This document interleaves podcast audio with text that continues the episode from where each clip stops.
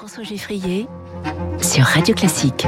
7h24, presque 25. David Doucan et David Abicard sont avec nous. Bonjour à tous les deux. Bonjour. L'info politique, David Doucan, patron du service politique du Parisien. Emmanuel Macron est en déplacement aujourd'hui dans les Alpes-Maritimes. Le département d'Éric Ciotti qui a annoncé qu'il sécherait l'événement.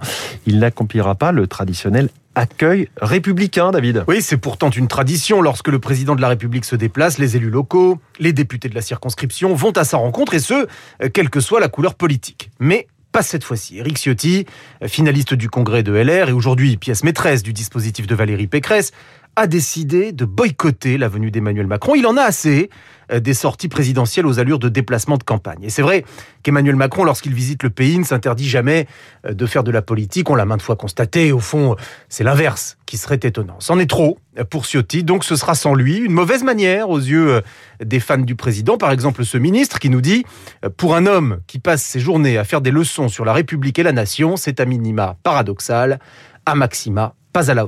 Alors admettons que ce ne soit pas très courtois, très courtois mais est-ce que c'est malin? Clairement, oui. Le conseiller autorité de Valérie Pécresse évite un piège. Le président adore ces moments de confrontation avec des adversaires politiques, contraints de l'attendre parfois longtemps, dans le froid, sous la pluie, lors d'une visite officielle. Posture qui les place forcément en position d'infériorité. Prenez par exemple Xavier Bertrand. Il a essayé euh, de la jouer d'égal à égal avec le chef de l'État, ça ne lui a pas réussi. Pendant le congrès de LR, Macron euh, s'est rendu à deux reprises dans les Hauts-de-France. À chaque fois, euh, Bertrand a voulu mettre en scène le bras de fer et à chaque fois, le dialogue a tourné, le dialogue de sourds a tourné à l'avantage de celui qui s'occupe, de celui qui occupe déjà le fauteuil. Nous sommes, François, le 10 janvier. Le premier tour, c'est le 10 avril. Autant dire demain. Donc les protagonistes ne font plus ni faux semblant ni politesse, les relations se tendent. Valérie Pécresse a par ailleurs besoin de démontrer que elle et Macron, cela n'a rien à voir. Donc pas de salamalek. Il reste trois mois. Trois mois d'affrontement total. L'info politique de David Doucan chaque matin sur Radio Classique à 7h25. David Abiker, les, titres de la presse avec vous.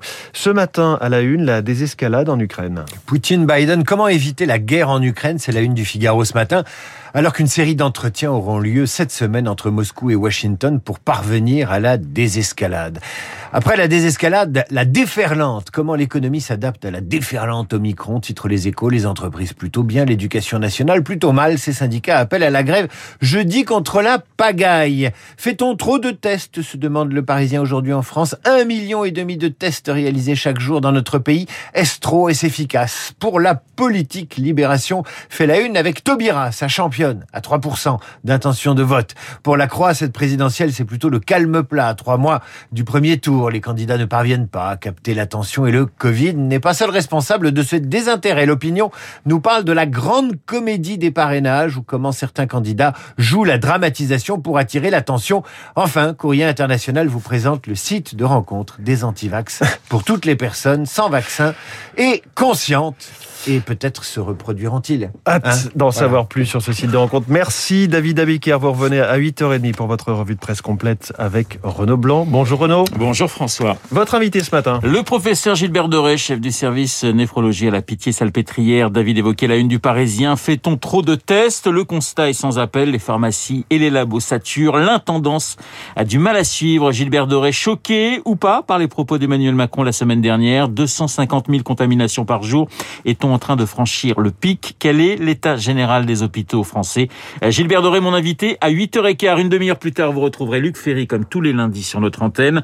Luc, pour commenter l'actualité politique, nous sommes à trois mois très exactement du premier tour. Les petites phrases des uns et des autres, les derniers sondages et la question des 500 signatures pour certains candidats.